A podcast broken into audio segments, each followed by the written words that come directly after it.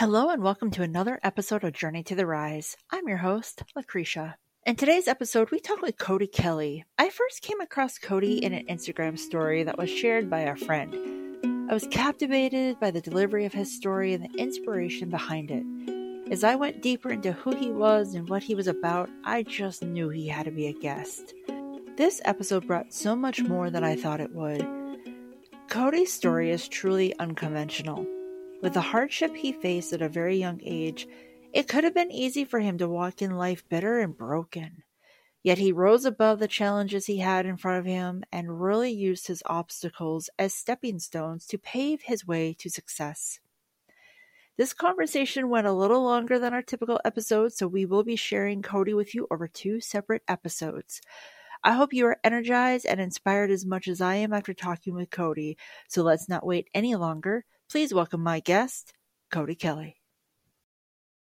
Today, we bring to you this gentleman who is incredibly inspiring on Instagram. When I saw his messaging on Instagram behind who he is as a person, behind his fitness journey, I had to have him as a guest, and I'm so grateful that he's here. Cody, thank you so much for being with us today.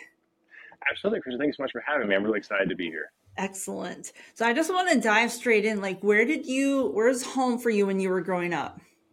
Sure. So home is Nashville, Tennessee. I'm a native born and raised from here. Uh, I grew up specifically in the West Nashville area. Nice. Nashvillian.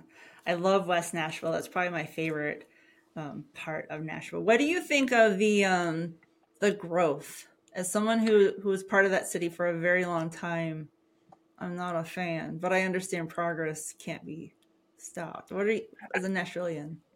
Sure. So you can't stop progress. You can't stop change. Uh, and I used to be like everybody else. I was a very crabby old man, like, get the hell off my lawn. Like, please go back away. But then I finally realized something like before, uh, pre 2010, before the big boom happened, there really wasn't much going on here, right? And it wasn't that exciting. But then all of a sudden, these changes started happening, and we started evolving into a small town, into a little big town, and now we're kind of a big town becoming in a full city. So, and now there's so much to do. There's something to do every night of the week. There's so many sports ventures that you can go do. If you want to have food, we're becoming like New York. You can try a new restaurant every night of the week for like a year if you want to. And they're constantly coming up with new different like cultivations and cuisines. And there's a lot of economic opportunity as well if you're someone who is looking for a change of senior or a change of pace or a brand new position. We have so many larger companies that are moving here as well. So we are a huge growth city, and I believe our city planners are wanting us to be like in the top five cities continuously all the way into the next decade. So it's kind of sad to see a lot of things that have changed over the years from what I grew up in, but at the same time, it's exciting to see that new innovation and progress. Yeah, I agree. And because you can't stop it, so you might as well embrace it. And exactly. And I, I do appreciate the little big townness, and that's where, if people don't know, that's where the band got their name. Um, I, I like what I really appreciate about Nashville is it's so based on community and it's about helping that person even if you don't know them. And I really hope that never changes as as Nashville grows. Same as I. It's kind of one of the things that I do love about here is yeah. that I can't tell you how many times I pick people up in an Uber and it's like somehow they know someone that knows somebody that we have a mutual friend with. And I just think that shows that it's still a small town at the mm-hmm. end of the mm-hmm. day. Yeah. So as you're growing up in West Nashville, like what was it like with your family dynamic in your childhood that maybe helped develop you into who you are today? Yeah, so I come from a single, or I come from a single mother household raised by, you know, she had two kids, and I, my dad left at six weeks. He was out looking for the milk. You know, poor guy, he's still looking for it. And my sister also had a separate dad, and he wasn't in the picture. And my mom went bankrupt when I was one years old. So at that time, you know, we kind of went through a couple houses in the beginning. Like my grandparents definitely helped us out. Like they were our saving grace. Without them, I don't know, you know, where we'd be. So anytime something happened with the house would fall through, we'd go stay with them. And in the beginning, you know, my mom was a single mother. She was desperate, just went bankrupt. So we're always trying to find someone to kind of help support us, right? So we was looking for a boyfriend or a potential husband to help us and you know a lot of them didn't work out. Um, she kind of went through. My grandparents went through a nasty divorce when she was 14. My biological grandfather. I have a different grandfather now who is essentially my dad. Um, but it really kind of knowing what I know now, it really kind of like hit her a wrong way. And I think that it made to where she felt like she couldn't do it on her own, if that makes sense. So she's always looking for external support, always looking for help. And when we was about six years old, is we're in West Nashville. I moved about four times at that point. Then we moved out to Pegram, Tennessee, to be more specific. Had a little house out there, and you know, it was we weren't living lavishly by any means. It was a modular home where, and if you're not sure, for those who don't know what that is, that's where like two pieces of house come together and they're soldered in the middle. So it's kind of like a trailer put together. And I think I remember our mortgage was like four hundred dollars, and at that time, that was a lot, especially you know for us. And I couldn't tell you how many times like our lights went out, the motor went out. Uh, grandparents always helped support us in that scenario. And luckily for them, again, we were able to, and my mom did the best she could with what she had. Like, you know, I love her to death. I'm thankful for everything that she tried for us. Um, we just needed that little bit of extra support. We were in that classification of we made just enough to not qualify for any government assistance, and we didn't really make enough to get by. So we're always under, always struggling. So, but luckily, I was still able to have opportunities because of my grandparents and some extra resources, like being able to do Boy Scouts and baseball and things like that. And I'm very aware enough to that even where I was, I still had opportunities that other people did not. There were people doing less than me then. So I try to be appreciative of that. And we lived there till I was about 12 years old. And then there was a kind of internal struggle with my family at the time. So we moved out to Phoenix, Arizona. You know, no one was no one was happy about this. No one wanted to go out there. The family didn't want it. And my mom was kind of using it as a fresh start for me and my sister. She's three years older than me. Uh, and growing up, you know, it was very, the best way I can describe it is there was a lot of chaos going on too within our household. Um, there was a lot of just arguing, shouting. At the time, me and my sister, we never really got along. So we didn't have a great relationship there. And my mom and I did. And I was favored a little bit, to be blunt. You know, I guess because I was just the boy of the family. Um, and they always argued all the time. So it was always kind of like highs and lows, peaks and valleys in terms of what energy you want to get today. When I walk in the door, you don't know. So a lot of it was chaos. Uh, and then we're in the Phoenix for Arizona for a year. She met a boyfriend out there. It didn't work out. It wasn't working out with my sister, and she came back to live with my grandparents in Tennessee. So it was just us there for a while, and it was going okay. Actually, it was going okay. Uh, you know, it was in it was income-based apartment housing. It was a very large complex, and I started getting into trouble. Of course, you know, I started skipping school and hanging out with some people that were doing things that probably shouldn't be doing. Luckily, I didn't get anything patched, just you know school suspension. And then at this time, we're talking about 2006, 2007, and my mom actually met someone online, and she met someone through a online biker dating website. And of course, keep back in mind, this is very taboo. Back then, it was very unorthodox to meet someone off the internet. Don't do it. Could be a killer or murderer you don't know.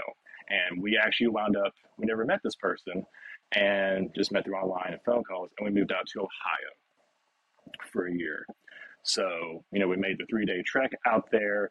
And turns out he was actually, he was a pretty decent guy. So he wasn't a killer or a murderer, luckily, thankfully, being the first time. And we were there for a while, and it was kind of same song and dance. Like it's 2007. Mom didn't have a uh, job for a while. Her car got repossessed. Couldn't afford that. You know, there was times where you know if we got McDonald's the month that month we were doing well, and eventually my grades started slipping. And talked to my grandparents for a while, and my mom decided it was best to move back home. So, and when we came back home, there, my mom was still in the house with the family from that initial conflict, and that is when I talked about before, and she kind of lived in her car for a while. So that is when I told my family what was going on. And my granddad, we got her to a hotel for a while, which eventually she was able to get back her on her feet. She got a job and then she got her own place. So, but the first 14 of the years was very not eventful. Like we went to Disney World when I was young, and my grandparents took us on trips to like Gatlinburg and Mammoth Cave and things like that. I get to do Boy Scouts, but it wasn't very lavish. You know, I think I didn't even see the beach, uh, except maybe once between the time that I was like a kid and I was like 18. Uh, so it was just very small. I was a very introverted kid, very socially awkward. I was always the biggest in my class. And of course, because of my demeanor, I was always bullied, picked on, didn't say anything back, and was very recluse and just played a lot of video games as a kid, just myself. So, and I had some friends, but not as I could. And, but that really was kind of the beginning. It's very kind of unorthodox chaos in a way. And when I was 14, that's when I came back to live with my grandparents. That's when things kind of started getting a little bit more normalcy. And now I remember when I started over, I had a couple trash bags and a, duffel bag. I came back to live with them and kind of just rebuilt ever since from there. Wow. And so you go through all this, which is a lot for anyone, even a, as an adult, to try to navigate. I can't imagine as a child. So you go through high school. Where did life lead you once you were done with school? Sure. So I went to high school, and you know, I, of course, my grandparents wanted me to go to college. Everybody, we were told from the time we were young, as we grew up, to go to college. That's how you get a good job, and that's how you live a good life. And of course, probably wanted to go because everyone else was doing it. You know, the college experience, have a good time, but I really just wanted to work. And for me, the biggest reason was watching my mother struggle her whole life, squeeze pennies out of dollars, put water in the milk. You know, we're eating out of like microwavable meals and trays, and our pizza was made out of like the pizza box kits or super, super cheap food. And I realized that for me, my purpose was to work. I wanted to work, I wanted to make money, I saw how much she was consistently living in a fight or flight state her entire life. She was always stressed, which I know is what contributed to like a lot of her emotional like responses and outbursts. And seeing that as like I need to make money so one day that I'm not in the same situation and I can take care of whoever I marry and also my family as well. Because you know one day that burden's on me. Mm-hmm. I've known that for a long time. And that's kind of what drove me to not go the traditional college route.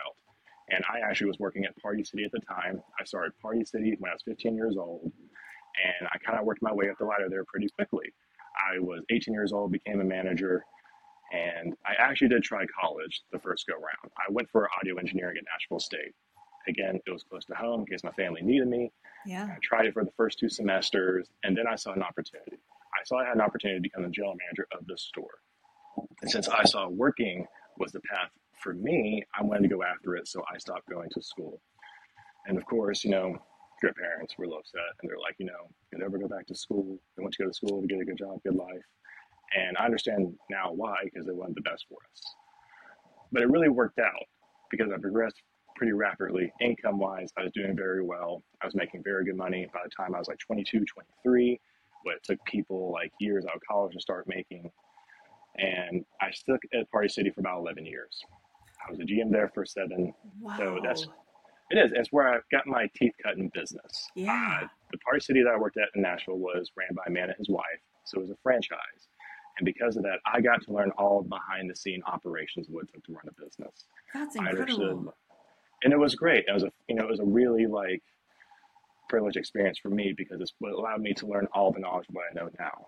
And I you know led teams of up to 30 to 40 in my own store, helped co-manage the teams up to 60 to 80 in total between two stores.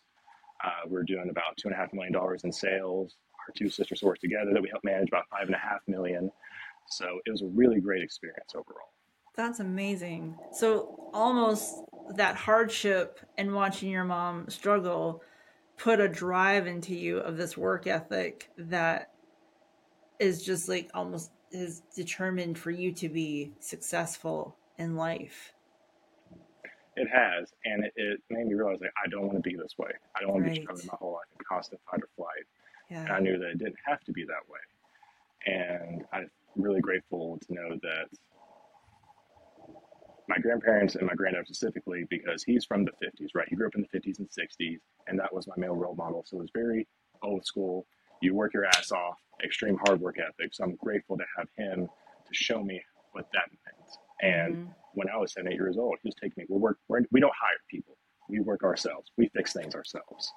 And that's where I really learned that drive. And once I found something that I was good at, I just go all in. Yeah. And I'm very believer, big believer in I don't want a job, I want a lifestyle. Oh, I love that. Yeah. Yeah and you and i love that you have that role model in your life and i i have so much appreciation when he's like we don't hire people we figure it out ourselves mm-hmm. that's fantastic it was and there's not times that we didn't hire people it was like way above our pay grade and when you're like yeah. do it sure but most of the time fix it ourselves that's incredible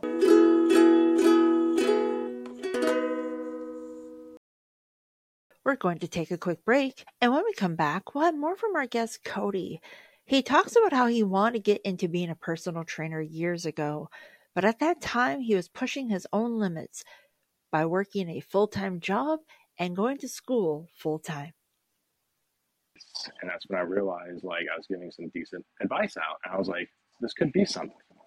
And at the time, I actually was looking at becoming a personal trainer about six years ago. But six years ago, I was also in college. And I was doing working 45 hours a week full time. At that time, we were having to be at work at 4 a.m., being done by 12 p.m. And then a few nights a week, I was going to night classes from 6 p.m. to 9 p.m. To stand out on social media and the internet for a business to grow, you need branding images that help express who you are and what you represent. Being a driven business owner, you already know your audience needs to see your brand show up on a regular basis before they will trust you enough to work with you. With a branding photo session with Girl Boss Photography, you can tell your story through images. Utilizing those images in your marketing and content strategy will enhance your appearance and help build a connection to your existing and potential clients. Girl Boss Photography loves working with small and medium sized businesses to help them build a strong visual brand. By partnering with creative entrepreneurs, listening to their goals, Girl Boss Photography curates a branding session that will tell the story of who you are, what you do, and how you are there to help your clients. If you are wanting to grow your business, improve your online presence, contact Girl Boss Photography to find out more about your options with their branding packages. Send a message on Instagram at girl.boss.photography today.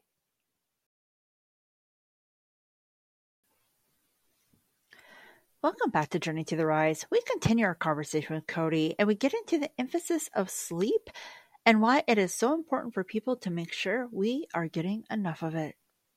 And you talk about school, and you there's a, a comment I think you have on your Instagram that says if school and college is not for you, don't go. And I just want you to expand on the statement because I personally I feel that we can find knowledge and education in so many ways, just like you just said, like we don't hire people, we figure it out ourselves. And there's so many avenues of gaining knowledge and, and having that self education. And you are a graduate from Nashville State Community College. So I, I just want to, would love for you to kind of expand upon like, if school's not for you, Mr. College graduate, don't go. Yeah, and it's so I think that there's many avenues to learn, like you just said. We have the internet at our disposal. You have different jobs, trades, apprentices, certifications that we can take. And I just never thrived well in a classroom setting you know, as someone who always struggled with like extreme like ADHD and dyslexia as well, sometimes it just didn't work best for me. And I know others are the same as well. And just because everyone else is doing something doesn't mean that's always the best thing for you. It doesn't make it wrong. It doesn't make it right. It's just what makes you happy, what's going to fulfill you the most. And we forget that there's no such thing as a right or wrong in life's choices. At the end of the day, it's what's going to bring you the most happiness and I think that's the most important metric to measure for success, the most important KPI, if you will. And the reason why I went to school the second time is I wanted to do it for myself. I wasn't trying to do it for anyone else. I wasn't trying to impress anybody else. I was doing business management. I said, I'm ready to learn the textbook information from it. I'm ready to learn the classroom setting so I can see one, I'm gonna do it for two years to see if it's something if I want to continue. Then I'll get a bachelor's degree. I wasn't I was someone who wasn't afraid to go later in life and instead of going as soon as I was in high school, I wanted to experience life. I wanted it to teach me, and I wanted to learn things my own way. I remember we were at dinner one time uh, for I think a family's birthday, and mom asked me like, "If someone handed you a book of all their experiences and failures, would you read it?" I said no because I want to figure it out myself. And I meant, Ooh. And I meant that. And yeah. I've and I've failed a lot, but I haven't failed yet. And the second time I went, and it was because one of the most proudest days for me is because one, I did it for myself, not anyone else, and that matters so much. And the information that I learned, I was directly, immediately applying into my career. And the one thing I learned from my career, I was able to bring back into the classroom setting. So it's very synergistic as we were doing it. Mm-hmm. And I realized that two years was enough for me. I didn't think I needed to go back. But one day I might go get a bachelor's degree. Maybe I'll get a master's degree. Yeah. I just like to do it at different phases of my life. And I I love that you said that you weren't afraid to go back later in life. I think so often you know someone at 18 may not want to go to college. They may not be ready. They may want to go live their life and then they get to be 25 35 45 and they're like oh my god i'm too old to go to college. The hell you are. Like education doesn't stop and they will allow you to enroll. And i remember sitting in classes when i was getting my bachelor's with people who were 20 30 years older than me and i was like you have so much more to gain by sitting in here and you're bringing so much more to the table. So if i ever got partnered with them like it benefited me as a younger student. And mm-hmm. I, I, I hope that anyone listening will take this away from or take away from this that age is just a number. It's just a number. 100% 100% is just a number on driver's license that means nothing just for you to remember what year you were born nothing else. Yeah and people will ask me like my age and i just tell them i don't i don't tell people my age. And the reaction is very very like different but there's so much societal pressure especially on women to like reach certain milestones by certain age points. And if you don't oh my god go buy some cats and sit in the corner. And i don't want to give into that pressure anymore especially when it comes to education. Uh, there's people who are starting businesses at 65 like don't ever be afraid to start learning or to continue to learn. You are never too old to start anything and never too old to go back to school and learn something new. You have to yeah. be a forever student. Mm-hmm. And you know, it's and people let the judgment of others and the perceptions of others stop them from what they want they really want to do. Yeah. And that's kind of part of what zero to hero coaching is is to break through those molds, break through those limiting beliefs. Let's it's trying to remind people that they are the main character in their own life they hold the story, they hold the pen to their own autobiography, and they're writing the, their new page every single day with the words and actions that they take. Mm-hmm. And the mm-hmm. question is, when you go back to read that autobiography, how happy are you with what you wrote? Yes. Oh, I love that. Yes, because like I don't know about you, but I already have an entourage in my head that I am fighting on a daily basis. I don't need those outsor- outside judgmental sources. Like if you're not in my life to uplift me, help me, support me, shut up. I know, and it's it's that inner it's that inner person, that inner bitch, if you will, that makes you tell you that you're not good enough, that you're not going to be great enough, you can't do this, you can't do that. And that's why it's so important to drown out that voice yeah. and realize that you are not your thoughts there is a book that I love. It's called How to Unfuck Yourself. And it kind of discusses that topic, which is you are not your thoughts, you're not that inner voice inside your head. And when you can really just break past that, you have to really shatter that glass. But once you do, you realize that you were just you the whole time yeah. and that you can just be who you really want to be. And I I love that you have that insight because I know for me, and I don't think I'm the, the only one, that negative voice you're not good enough. You can't do this. You'll never blah blah blah. Fill in the blank. Held me back for years. And when i finally like got into around the right people who were hel- helping me change that mindset i look back and i'm like oh my gosh why? Why did i listen to that negative crap that was going through my head? I know and it's so easy to do but it's when it comes to you really just have to build that willpower muscle of consistently going against that grain. And eventually you're able to just put that into your rearview mirror. Yeah. Absolutely. And so during this journey of yours, when did fitness and health start to become important to you? I, yeah, it was when I was actually 17. And of course, I mentioned I was a bigger kid growing up. And between 12 and 14, I grew taller and leaned out a lot. So as a super skinny kid, I went from being a super chubby kid to a super skinny kid. And then I was, you know, of course, in high school, I was talking to a girl or something. Like, let me just try this weight training thing, right? And then I did, and I was hooked immediately. I found a 12 week program online. It was Chris Gethin's like 12 week hardcore. And I just went all in. And I was like, I love this because it was the first time where I had such like everyone gets what they call newbie gains at the beginning when you've never worked out and mine were so great because I was doing so much intense intensely. I was like, I want to keep going. I loved how I felt. I loved how I felt mentally, physically, how I looked, and I had more confidence, and I felt that I was doing better in life. And from there on on, I was always about how much more can I learn. And in my free time, I was always researching like what was going on with supplements and health, and what's the new exercise science say. And I just think it's just a fascinating topic because these are the type of information that you learn, you can immediately apply back into yourself. Right. Yeah. And so, what was the inspiration as you're you're learning all this stuff and getting into fitness? What was the inspiration to coach others in their fitness journey? I think the first one was just I had a few people, of course, ask me for questions and advice, and that's when I realized like I was giving some decent advice out, and I was like, this could be something. And at the time, I actually was looking at becoming a personal trainer about six years ago. But six years ago, I was also in college and I was doing working 45 hours a week full time. At that time, we were having to be at work at 4 a.m., being done by 12 p.m., and then a few nights a week, I was going to night classes from 6 p.m. to 9 p.m. Wow. So I was taking anywhere from 15 to 21 credit hours a semester. I was really trying to stack it and get as much as I could done.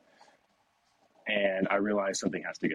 I can't do all of this. So unfortunately, I kind of put that on the shelf, but I never stopped. I always stayed in my free time learning more, seeing what else I could go because it's just something that I truly love. And you know, when you find something that you love, when you're not looking for the satisfaction and the encouragement or the, I guess, the great job from others, you're doing it for yourself. That's awesome. And what challenges did you face, like getting on track with your health and fitness? The biggest track for me was definitely being around the right crowd.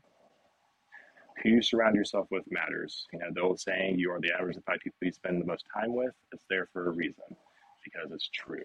Because that is your quote unquote tribe, and that is the energy that you're feeding off of people, the mental state, physical state, and you kind of naturally and organically become a mold of that. So for me, it's being around the right people who are in the same type of field who want to do that type of thing. And of course, for me, alcohol was a big one really struggled with that for a while. And my early 20s, didn't really that much in my mid 20s, and towards my mid late 20s, had a big stint with that, big issue with that until I finally stopped it. So really, it's just your environment and substance for me. Wow.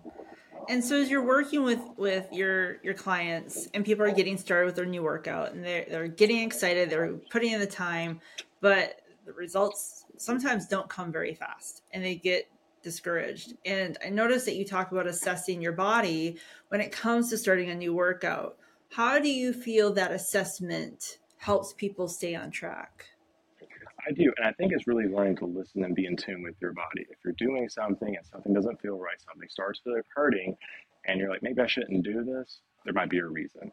You know, I've been working with clients where they might be trying to squat and we realize that they have such a huge like ankle immobility issue, right? I'm not going to sit there and say, well, keep going. And then we have an issue with the ankle and we stop. We're going to, we're putting in an alternative. We're going to put in a digression. We're going to see where it works. You have to do an assessment of seeing what the body can really do in the beginning, like really assessing how the workouts feel. What did the exercises feel like, feel like, excuse me, and where is that starting point? Assess the starting point and you build off of that. You don't just go jump in at 80%, 90% and say like, well, here's a standard plan, go for it. It's really starting small. I'm a big believer in not going straight out of the gates, guns blazing. I believe in a ramp up because I would rather start small and we progressively work into it than we're going way too hard and now we have an injury at play and then we're in trouble. Sure. And do you find like when you start small, you're celebrating maybe like the little wins and going into a big win instead of trying to start big and crashing? Is that kind of like Exactly, because it's the small wins that stack up to the big wins. When you have a big win that you're trying to achieve, it's a lot harder starting off. And then when you don't hit the big win, you're discouraged. Mm-hmm. You're disappointed. You right. feel like you did something wrong. Right. So that's why it's so important to get the small wins. You haven't worked out in three years and you hit one workout this week, that's a win. Yeah. I don't care if it was 15 minutes. You still did it. Yeah. And it's just building that momentum mm-hmm. because it's the momentum training that builds into consistency, and consistency is what builds into the discipline. Right. And do you find like when people come to you, like maybe there's a section that they want to focus focus on, maybe like their arms or legs, maybe they, they really want to work on their abs. Um, but you talk about a well rounded body with flexibility, balance, and strength is more important. Can you elaborate why? Why is that more important?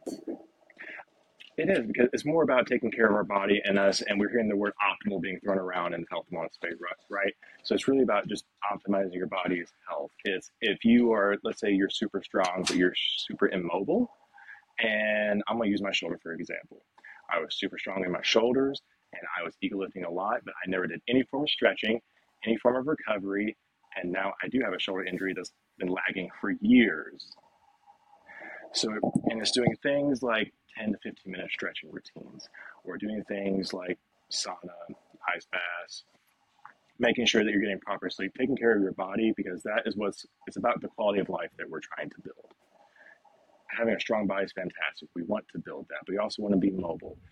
And it's the immobility and it is the being not being flexible and not having enough stretch. Like say we have tight hamstrings and we're not working on that.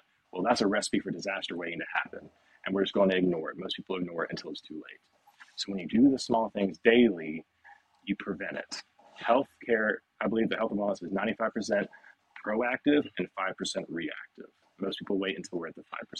Mm-hmm. Mm-hmm. Very, very true. And do you find when people come to you for their workouts, they they neglect the importance that food plays in the success of their fitness journey? Some do, not all. Okay. So it varies. I have some people that when it comes to diet, they're pretty great, and now we're struggling with trying to get their workouts in check, and vice versa. But I think it really comes down to just overall education, proper education of food nutrition, because a lot of people just don't know what they don't know, and they don't know what to eat. Sure. So they go in and thinking like I did a walkthrough in a grocery with a client the other day, and we're just going through everything, and he's looking at this bag, and he's like, the serving size is two third cups and there is 10 servings in this bag. I would eat half the bag at once. And I think that that is pretty much the standard quo for at least half of America. Right. So they're not taught how to properly measure portion sizes and not properly taught about the caloric intake, how much they should have versus not, or what their food plate should even be structured to look like. So it comes down to simple education and teaching them of what to do and how to make it better. Yeah. Very nice. I didn't know that you went grocery shopping with people. Uh, it was the first time. You know, we chat about it for a while, and I yeah. do. You know, and if you need help with trying to navigate the store and how to do it, let's go walk through it. I think it's important to not just me tell you what to do, but cool, let's go see it together. Here's right. what I do. Here's why I do it. Yeah. And people, it's instead of doing a do as I say, you know, situation, it's more of a once you understand the why, it sticks.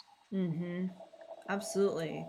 And you also talk about along with having a well balanced fitness routine, implementing healthy eating or not, yeah, eating, but also the importance of sleep.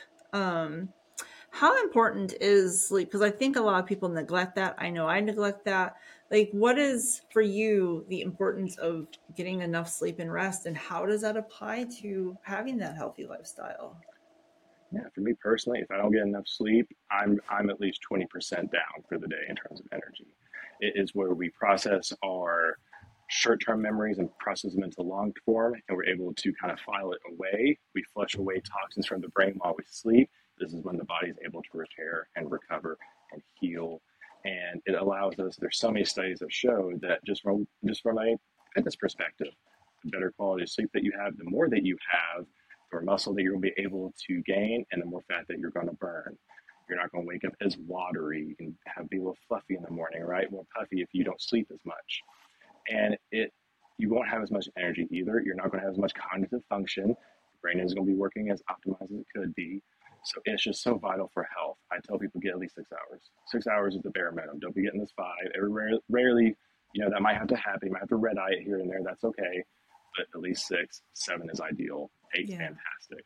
So between that six to eight mark. And I really do try to stick to that the best I can too. Nice. And if someone is like wanting to get started in working out, like what kind of recommendations do you have for people who come to you that maybe they don't know where to start? Sure. I think the biggest thing to starting is, as we assessed before, start small. We're starting small. And let's say someone is brand new and they have worked out in five years And let's say they're intimidated to go to the gym because it's new and scary. Great. Well, let's just do some home workouts. Let's just do one or two 30 minute home workouts. Let's start small. We're going, we're going to work at the sweat. I'm not going to try to kill you, but we're just going to get started, right? Yeah. And then also let's look at steps. How many steps are you getting a day? This is a crucial one. It's an easy win. If you can get 8,000 steps a day, the average American gets about seven. Let's bump that up to 8,000 and let's get that consistently. Let's look at your hydration. Are you getting enough water? That's another easy win. How's your sleep? Is that off track? Great. That's another easy win. There's so many small areas that we can immediately improve to have immediate impact and like a quick, like almost instant gratification win on us that we just don't look at. And the last thing I would look at, of course, is your food timing. Are you yo-yo dieting? Or one day are you having a thousand calories, the next day you're having three thousand calories. Let's balance that out. Get consistent with it. The body loves consistency. I've seen this with my clients before, where they've been yo-yo dieting all the time, where they're back and forth. But when we finally got them on a consistent eating regimen with calories, they actually started losing a bit more weight than they were before. Wow. And what about like how do you feel about like cheat days or maybe it's just a really stressful day and all you want is something really unhealthy from fast food? Sure, and we all fall into temptation. I'm guilty. Uh, last night, my wife was like, "I really want ice cream," and was ordering Uber Eats, and I had a really bad day. It wasn't a bad day; it was just a very long day, stressful day. And I'm like, "Okay, fine." And you know, we ordered thirty dollars worth of Uber Eats ice cream, and now I'm like, "Probably shouldn't have done that." it's about we the old rule of like the 80-20 and 90-10, and I think it just comes down to I like the idea of planning out these type of meals so you have something to look forward to. Cheat days, I'm not really a big fan of because one cheat day can turn into two and kind of snowball. It's about having these planned fun meals, not cheat meals, but fun meals that you enjoy. Or not even looking at Oh, fun meal. It's just meals that you enjoy, Mhm. and you get right back onto the train because it's about making sure that you stay, keep that consistency with your eating and not falling off track. But in terms of like, all I want is to have this bad food when I get home. It depends on where you are in life, but if you're able to not do that, I'd recommend it just from a building that willpower standpoint. But there's also some days where you know, like, you just need it, do it. At the end of the day, you know what's best for you. But if you're following like a strict diet protocol and this is crunch time, may not be the time to do that. Right. I love the rewording of that as a fun meal instead of like a cheat meal. Sure, because then you still feel like you're doing something wrong, but you're not. Right. It really comes down to, you know, there's no bad or good food. It's just more nutri- nutrient dense food and caloric dense food versus not. Hmm So, and just finding the right way to eat the appropriate amount of foods in those areas. Yeah. I think I heard um, a health coach once say that she would rather see her clients, if they want a brownie, have the brownie. Because if you tell yourself, I can't have that, the next thing you know, you've eaten the entire pan of brownies. Absolutely. And it's, it's because when you say you can't have something, restriction kicks in, and then your brain's like, well, now I want it. Right. I want it all the time. Or now that I can't have is when I really want it. And that's what I was going back to. Like, there are times where, like, if you really think you need to do it, do it. It just depends on what current plan you're following. Because Mhm. it all depends on what stage you're at in your health and wellness journey. Yeah. And do you feel like you talk about self awareness? Like, is this part of maybe self awareness, or why does self awareness play such a role in being successful with fitness and health? Sure, I would argue that self awareness is a superpower. And it's a Ooh, super- I love that. It's a superpower because self awareness is learning who you are. And it's learning what you are willing to do versus you're not willing to do. I know for a fact I am not willing to go and try to be the next basketball player and try to be in the NBA. Like, no, I'm not going to worry about things like that. Or I know there's certain things that I'm just not meant to do, and that's okay. And also learning about my own personal like emotions and learning what are my habits, what are my bad habits, more specifically when it comes to health and wellness. What am I going to do? If I have Reese's in the house, I know I'm going to eat them. So I've had to learn I can't keep them in the house. Otherwise, I'm just going to eat all of them because I love Reese's to death. And it's small things like that that sound silly, but they add up long term. I know that if I keep my phone in my office when I'm supposed to be working, I'm going to get on it. So therefore, I can't keep it in my office anymore so I can get deep work done. And it's also learning what you're good at. What are your emotions or skill sets that you're great at and leaning into them hard. And I think that the more you learn about yourself, the faster that you can progress and work on yourself, and the more you can push forward in life faster than you could before. Absolutely. That's great insight. And speaking of insight, you talked about stretching.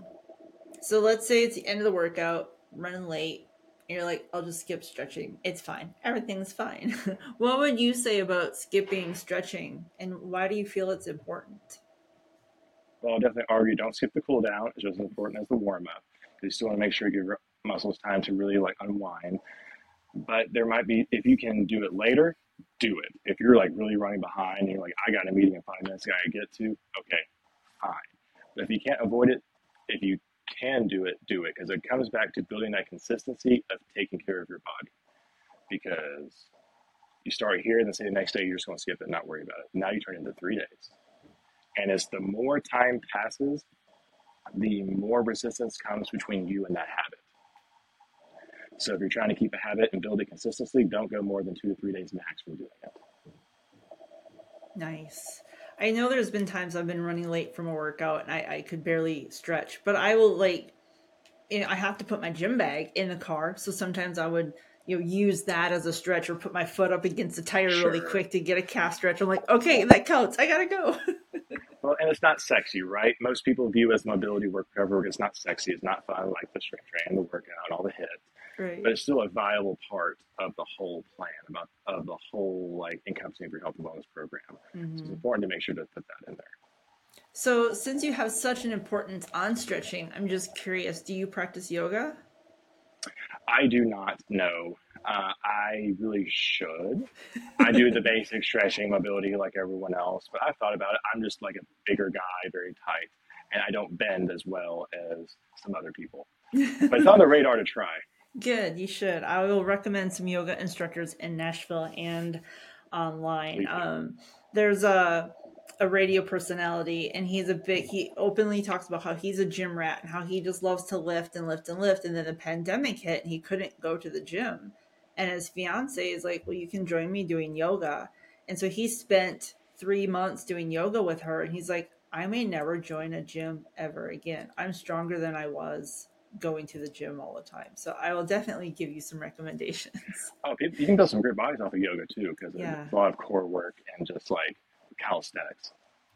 Yeah, it's incredible because you're building the muscle from what I, have been explained. Um, you're building that muscle from the inside out mm-hmm. to really get a depth of tone. So with your um your coaching, do you offer any kind of online instruction or are you just mainly in-person instruction at a gym? Sure. So I actually kind of do all the above. I do offer online programming. I also do virtual training, which is kind of how we're talking. Like you would be doing a workout through, you know, on your side, and I'd be kind of coaching you through it. Uh, online programming is kind of what it sounds like. I have an app that I utilize where all your workouts are loaded, uh, workouts, cardio, nutrition, everything. Wow. I also do, of course, in person as well and I'm a trainer at Southside Strength here in Brentwood, Tennessee. Very cool. And so, like, if someone comes to you as you know, they hire you to work, you know, and they say to you, "I want to lose twenty pounds. I want to lose twenty pounds as quickly as possible." Like, what do you say to that person? And like, what kind of timeline is realistic for someone to lose like twenty pounds? So I think okay, and I think the timeline kind of varies person to person. For example, I weigh about 220 pounds. If I wanted to lose 20 pounds, it's going to take me a lot longer than someone who might be 300 pounds trying to lose 20 pounds. The a healthy way to look at losing weight is about 1% of body weight a week. So I would kind of assess it off of that. If there was someone a little bit, you know, say around 250 and they're wanting to lose 20 pounds, I would look at at least two months, two and a half months done safely in the right way. I don't believe in like fast results unless they're like looking at like a wedding. But still, if they're start, it all depends on their starting point as well. And that's really the biggest factor. So if they're starting from ground zero, you know, that we can start by doing what we talked about before, looking at one to two workouts a week, getting proper steps in, hydration, sleep, food nutrition, meal timing, the correct amount of calories, and kind of building off of that plan. So it's kind of hard to gauge just because everyone is so unique and has such mm-hmm. different starting points. And I would say, but if you're looking for an actual answer, I'd say at least two months. So when someone works with you, you really take the time to not just like look at them physically and assess them, but you really take the time to look at their lifestyle, give them the support, and design a program so when they're working with you, you truly are side by side, step by step. I really try to be the best that I can. And one thing that I'm truly trying to, you know, be as a trainer that separates me apart from other people is that I believe that there's not a problem that you bring to me that we can't solve together. You have health and fitness, health and wellness problem. That's why you came to me. Of course, we're going to solve it. You have a life crisis going on. Cool. Let's solve it. You're having a business crisis going on. Cool. Let's solve it. Mm-hmm. You fear that you're in financial distress and you might lose your house. Cool. Let's, let's solve it. Let's work through it together. Part of the one of the core values from Zero to Hero Coaching is that we lead with the humanity first approach, which encapsulates kindness, humility, empathy, and really just ensuring that the person that I'm talking to knows that they feel like at that time that no one else matters, that the only person in the room, and they know that we are truly trying to do whatever we can to help their life their life move forward. It's not just about building your body. That's great.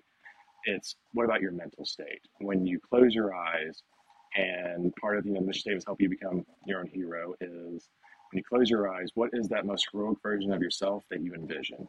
How does that person act? How do they talk to others? How do they love others? How do they talk to themselves? And you know, what type of body do they have? And that's really what we're shooting for. That's what we're trying to achieve. So you're not just trying to get them to be successful by having a slimmer waistline or, or bigger muscles. You truly are helping these people find a way to be successful in all aspects of their life. Yes, that is 100% the goal. Wow, that's incredible. And I, I love that you said, How do you talk to yourself? A friend of mine who I cherish deeply, I was saying something negative about myself, and she turned, she's a very sweet, true Southern Belle, polite, quiet girl. And this woman turned to me and she goes, Don't talk to my friend that way. Wow. Yeah.